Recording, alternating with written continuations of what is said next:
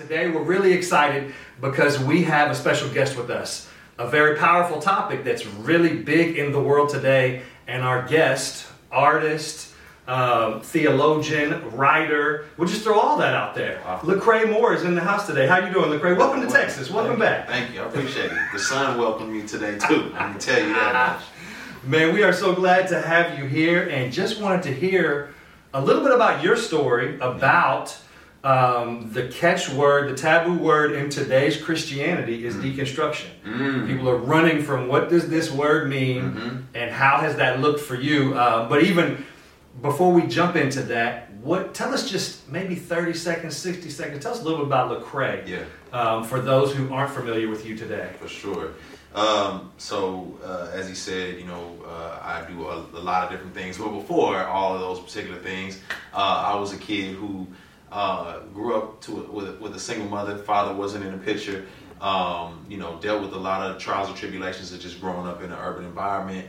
Um, but uh, you know, had a knack for art and culture. Ended up getting a full scholarship to go to the University of North Texas, where I met Jesus. Uh, radically changed my life and perspective, and um, and and since then, it's been a journey to just uh, you know grow and become who He's called me to be. Uh, it's been a journey. Wow. Yeah. Wife, kids, what's Oh family yeah, yeah, like yeah. you? Listen, uh, let me not forget about this because you know my, my wife is, is that. Listen, uh, she is actually from uh, the DFW. You know what I'm saying? So shout out to my wife. There are three uh, amazing kids. Uh, Landon, Amaya, and David, uh, 11, uh, 13, and 15. Mm-hmm. So, uh, yes, um, it's a miracle I still have all my hair. I don't know what, Mm-hmm. that's just God. Amen. Me too. I know what miracles are like with wife and kids. Yeah. Man, well, uh, just with everything you've been through, grown up in, and walked through in life, and through what you do, Mhm. um, want to jump into some of the latest things you've been talking about, working on, about restoration, Yeah. about deconstruction, and just what is for somebody who hasn't heard it yet, if you've been under a rock, what is deconstruction and what's leading to that in today's culture? That's a good question. Um, so deconstruction or is is essentially um, a term that's used for people who have experienced uh, disappointment with uh, the church, specifically the American church. So that's Right. that's another point that we have A to whole other thing. yeah. Right. So specifically within the American church, there's been a lot of people who have experienced disappointment, whether that is uh, church abuse, whether that is sexism or racism, whether politics have creeped into the church so much that it's causing division, Right. and they are saying, I no longer uh, know which way to go in light of this, and so they begin to deconstruct, which is peel back the layers of everything they've been taught, um, and uh, once they start peeling back these layers, they're trying to figure out who am I in light of all the things that I've been exposed to, experienced the trauma. A lot of people Right. have experienced trauma, and so they begin to deconstruct. And so, um, uh, oftentimes, that means you know it's healthier for me to be outside of this church, be outside of this building, be away from these people, and anything that may trigger my trauma in this particular area. So that's a roundabout Yeah. idea of what deconstruction Yeah, is. Man. I, I just I always think of the game Jenga when I think of deconstructing. Mhm. I'm pulling out piece by piece, and eventually it might all crumble Right. if I pull out enough in the right places. That's good. And um, you mentioned a lot of it comes from trauma and hurt. Mm-hmm. How has that? How do we get there in church? Yeah, well, um, I think what a lot of people forget, um, and and part of it is due to some to leadership. Part of it is due to our perception, is that the church is made up of humans, broken human beings, Right. um, and so sometimes you have you know uh, naive individuals who exalt these humans to superhuman status. Yeah. and sometimes you have leaders uh, within you know these these uh, church um, communities that present themselves to be otherworldly or Right. gurus or you know like they they're they're not human. And that is a cocktail for problems right? Um, uh, oftentimes also within america a lot of our churches f- function more like a business, and and sometimes in doing that, what ends up happening is there it's less about community and it's more about you know just getting things done, so Yeah. people feel like they're being run over inside of a, a you know this moving ship. Right. Yeah. And and when man, that sets everybody up for disaster. Exactly. That sets the leader up for disaster. Exactly. Those in the church for disaster. When when um, the way our pastor says it here is he says, "I'm." We don't need a sage on the stage. We need a Mhm. guide by your side. There we go. Nobody big, everybody little. There we go. and um, realizing we all walk with a limp because when there's this perfect image of someone up there on a stage and then something happens Yeah. which it's it's already happening it's Sure. when we find out it's happening. There we go. Yeah. um, then trauma hurt Mm-hmm. things start to happen Yeah. and and people begin to try to put pieces together or Right. figure out how they got there Yep. and it's so prevalent in today's generation more than ever Yeah. And so, you know, that was my experience. You know, and I, oftentimes I try to, ex- you know, speak out of my own personal experience Yeah. because I went through a deconstruction period where, um, you know, I experienced a lot of a lot of hurt, uh, a lot of anybody who's familiar with my story knows I'm, I, you know, I, I was outspoken about a lot of particular things that I saw in society, and um, there were, you know, people within the church community that, um, you know, really let me down in that time period, uh, for lack of a better word. And and because I was so hurt, you know, I got to remember a kid like me who didn't grow up in church. Uh, this was the first family, secure, consistent type of family I'd ever had, and for them to let me down, I thought, oh, I can do, I can experience this on the streets. You know, I can experience abandonment from my father who never showed up. I can experience all this. So, in de for me, deconstruction was a very I did it in what I would say an unhealthy way. Now people say there's no healthier, unhealthy way to deconstruct, but I I don't believe that's true. Mhm. And there's there's reasons why I don't believe that's true, and we can talk about that as well. But for me, the unhealthy thing was to allow the culture to become my plumb line or my standard. And the culture moves like every, I mean, it's always moving, it's not consistent. So when I began to draw my identity or worth or value or understanding of, of morality, of truth from this, you know, uh, fluid thing called culture, I'm left being switched to every wind and wave of doctrine. So it was a dark place for me. Um, I, I, I definitely did not, at that time period of time, I didn't believe there was a God. And when I was in, in that phase of my life, I'm the type of person that if there's no God, then there's no standard of morality, right? Mhm. We're, we're all just coming up with our own idea of what morality is and what is right and what is wrong. And so I'm a true, I was going to be a true atheist if I was going to be one. I was going to be Right. Nietzsche. I was like, well, if there's no God, we're all just, we're just floating. We're there's no meaning to us. And that was a sad and depressing place for me.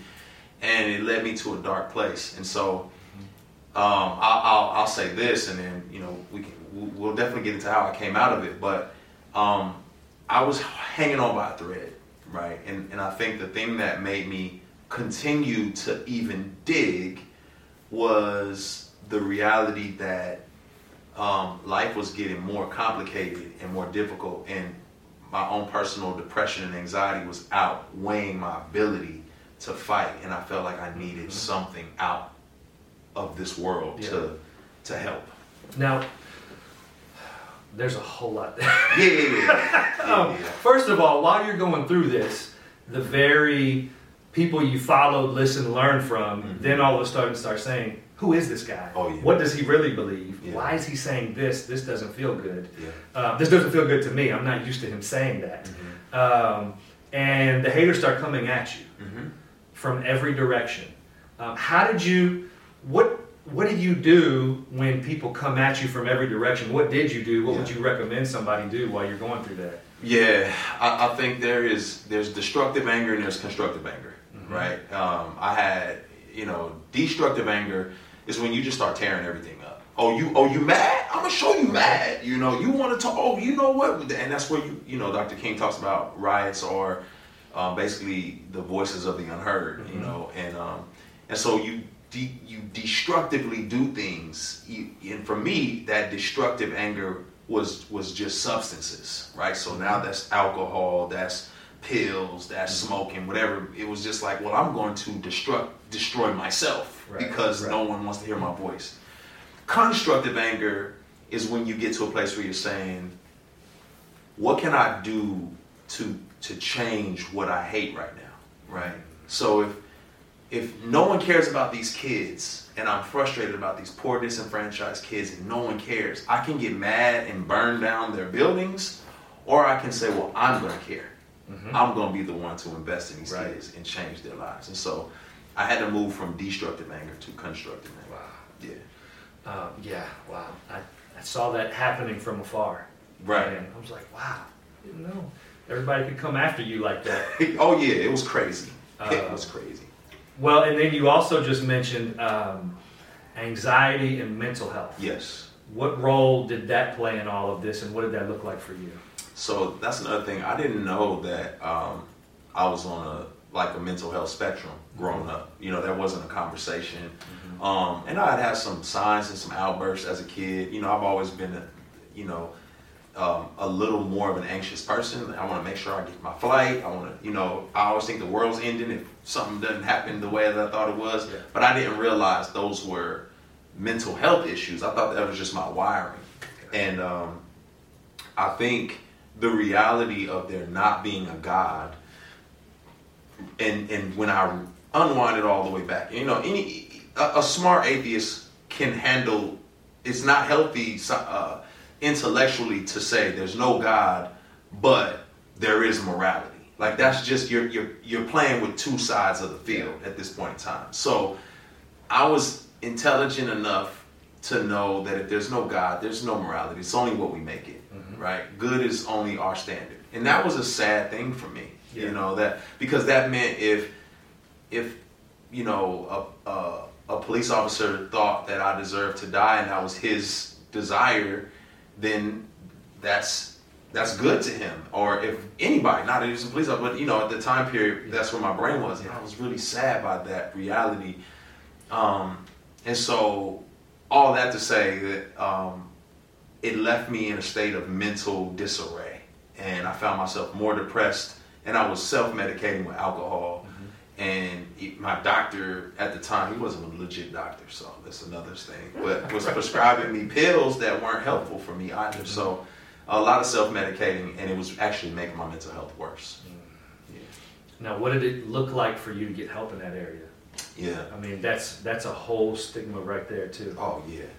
Well, that's that's been a process too, and I, and you know, God's been gracious to me in, in hindsight to um, to understand what therapy is. You know, um, uh, my my um, my wife wears a T-shirt uh, from an, an amazing therapist that says, you know, um, uh, prayer is a weapon and therapy is a strategy, right? And so it's just kind of like it's one of the tools that uh, we have in our in our toolbox uh, to help fight. So therapy's been huge, um, but it's that combination that I didn't realize that therapy does not. I thought of therapy as secular, right? Like without God, like oh shoot, I'm about to go walk into the Yeah. witch of the West when I sit down with this person, not realizing that God says to renew your mind. Um, you know, we look at Elijah and he was anxious and, and depressed. And so David was depressed as Yeah. he wrote many of the Psalms. So there's an integration where God does support therapists. And I think the church is now catching up to that. Therapists are now understanding their role in the church. So therapy was very helpful for me. Wow. And well, you you talked about getting pretty low and in a pretty dark place. Yeah. How did you start to? Who came? Who came after you? Who Yeah. helped you? What did that look like? How did you start to? After everything's deconstructed and at the lowest Yeah. of lows, how did you start to put the blocks back together? So here's the hardest thing for leaders, because because uh, for somebody who was in my position, it may have been easier. I'm, I don't know, but. I would say the hard thing for leaders is to admit that they're weak, right? Mhm. It's, it's hard for leaders to say I need help because everyone's looking at them Yeah. for strength, and so it's it's very important, I think, for leaders to have a circle of people that see them on an equal playing field. Uh, as you, it, it- basically, I need people to to face me and not to to see me as somebody high and exalted or somebody who had to have it all together and not be intimidated by my my struggles. Um, and so I'm very grateful for my close circle of friends that I had Yeah. who were they were grieving as well, right? And so we were helping each other. We were all traumatized collectively.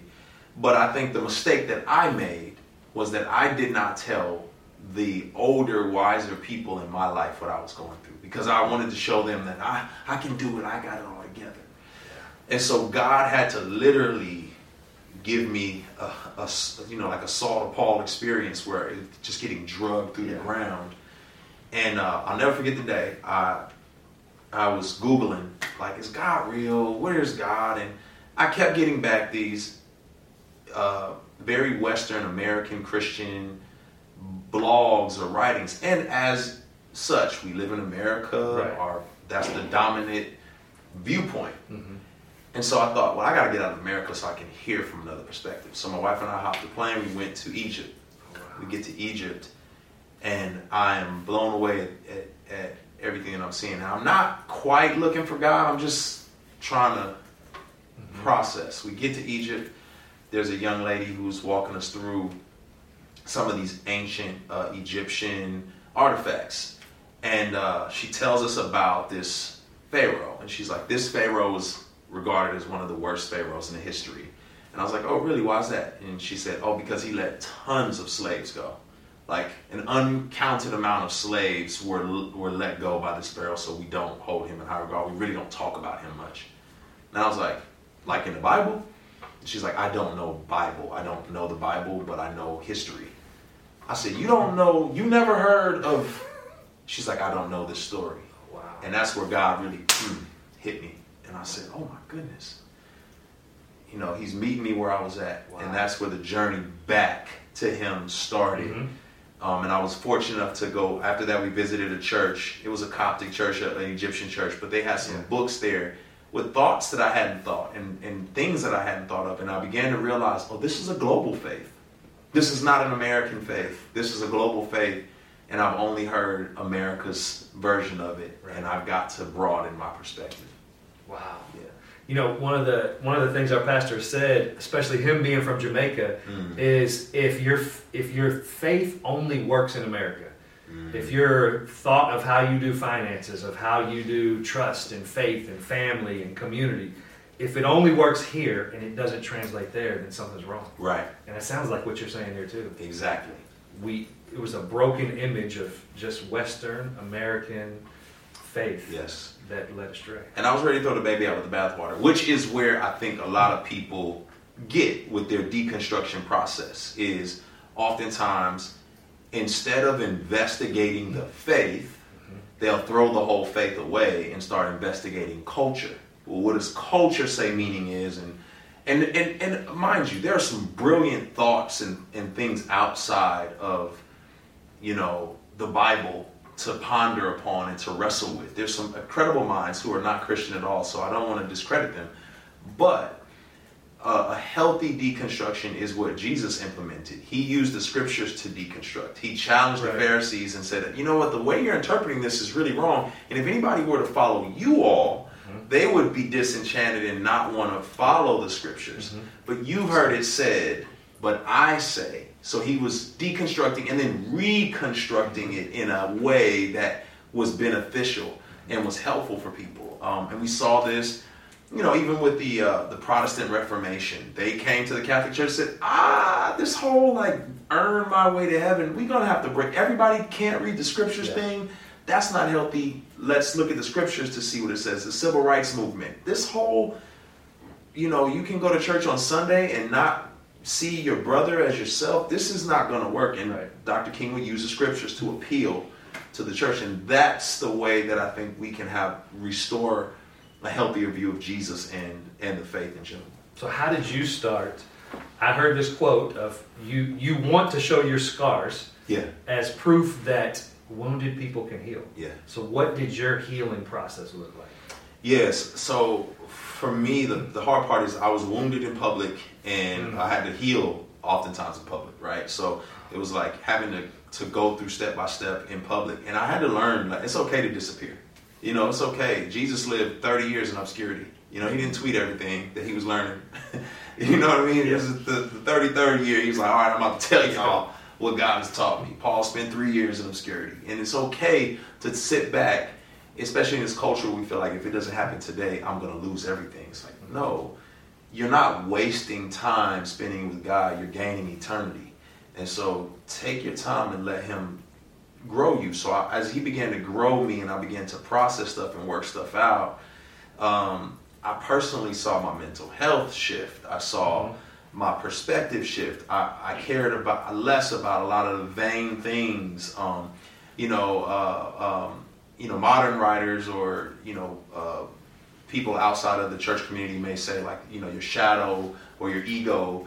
You're, you're less of your shadow side, more of your less of your mm-hmm. ego being exposed. And so what I what I would say is what was happening for me is um, is growth, and and I began to just share the nuggets of growth that were happening as as I move forward. Yeah. Wow. I see so many young people now that are in that hurt phase, mm-hmm. and they begin to build something else up instead of trying to heal. Yeah, and it, it breaks my heart. Right. Um, if you were going to talk to, um, I mean, there's there's two there's two levels there. Number one, the leader who's public, mm-hmm. who goes through some kind of questioning, some kind of deconstructing, some mm-hmm. kind of public. Um, I mean, you just talked about it. it's okay to it's okay to draw away. Yeah. It's okay to hit mute. It's okay to pause the accounts. Yeah. Um, then after you did that, then what did the growing look like? Mm-hmm. Who were the people in your life? What oh, were the things you did to do that? Yeah, so it's a rhythm, right? So it, it, it you know, um, it's a rhythm of consistency. You also have to realize you have the ability to choose no whatever cycles were implemented in you or were implemented in your family, you can be the cycle breaker. You have the right to choose no. No, I will not yeah. continue down this this lane, and I'm going to choose something different now. Um, and so the healing is is consistency first and foremost, okay. right? So consistency. Let's consistently pursue healing. Let's consistently read things that are helpful and and put us in a place of, of growth. Let's consistently call out to God in prayer. Let's consistently spend time in community with people who love me for me, not for what I say or do. Um, and let's consistently uh, practice gratitude. It's it's helpful for your brain, you know. So just just writing down what you're grateful for on a consistent basis, and then um, I think uh, uh, you know again therapy as well for somebody who can help you I had a wonderful godly therapist who could both use the scriptures and use the understanding of the mind um, collectively, and that's a beautiful thing. I, you, if your heart, if you're having heart issues, sure you want a good cardiologist, but man, how much better if your cardiologist prays for you, knows their Bible as well? Like that's a beautiful thing. So for somebody to want to help my brain and uh, want to encourage me in faith was a very helpful thing for me as well. Wow. And just listen. Every leader listening, well, maybe not every. I can't use absolutes, but this is Lecrae, who's already been known in public, that now is wondering, is there God? Yes. So this is this is not BC before Christ Lecrae. Nope. This is nope. this is real life. This now is... all of a sudden, I don't know if God's there, and it's putting the pieces back together. Yes. And yes. Um, it sounds like it's just back to the fundamentals and having good communities around. You know what? That's what it comes down to, honestly. And people hate on those things because the fundamentals are really what makes us cringe up and say, "Oh, that's the that's triggering." You know, there was a time I couldn't read Romans because I only heard the voice of a particular pastor who yeah. really just hurt me. I heard his voice when I opened up that book, but I can't throw away Romans, right? Yeah. Maybe I just need to read, you know, Psalms for a while until I can I, I grow in that area. But at the same time, yes, you know, um, it, it, it's necessary for us to spend that time um, digging in and allowing God to do some some soul work on us. Um, now, for the leader listening, let's say it's a pastor, a church leader listening, and they know they've got people in their church who are wrestling with deconstructing. Mm-hmm. They know they've got the next generation, could be millennials, could be another generation of people, and they see it happening. Yeah. They see the pain, they see the hurt, they see the trauma. As a leader, how would you help them to pastor and shepherd people that are going through that? Yeah, so leaders lead in, in vulnerability. That's number one. So be a vulnerable leader. You know, if you are presenting yourself as high and mighty, I've got it all figured out, I know everything, and I'm a perfect individual, you're setting your people up for failure. Mm-hmm. Um, don't be a don't be a, a dogmatic tyrant. Um, be a servant leader, right? Where you're in the trenches with the people, so um, they can actually see like, oh, you're human. And the reason why I follow you is not because you're superhuman, but it's because you're broken and you're really trusting God in the midst of your brokenness, and that is what inspires me. Um, that's going to be part one. Part two is understanding that people are genuinely traumatized, genuinely hurt, and to acknowledge that. Right? It's it's when you just try to tell people to get over it or give them a scripture to this is you know be anxious for nothing. It's Yeah. like that's not helpful. Right.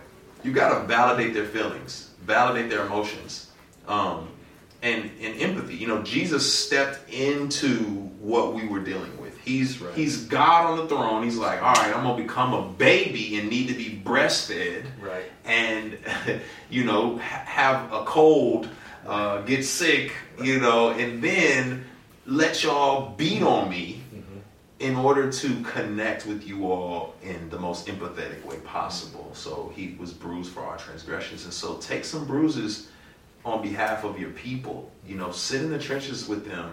Just just go be with them.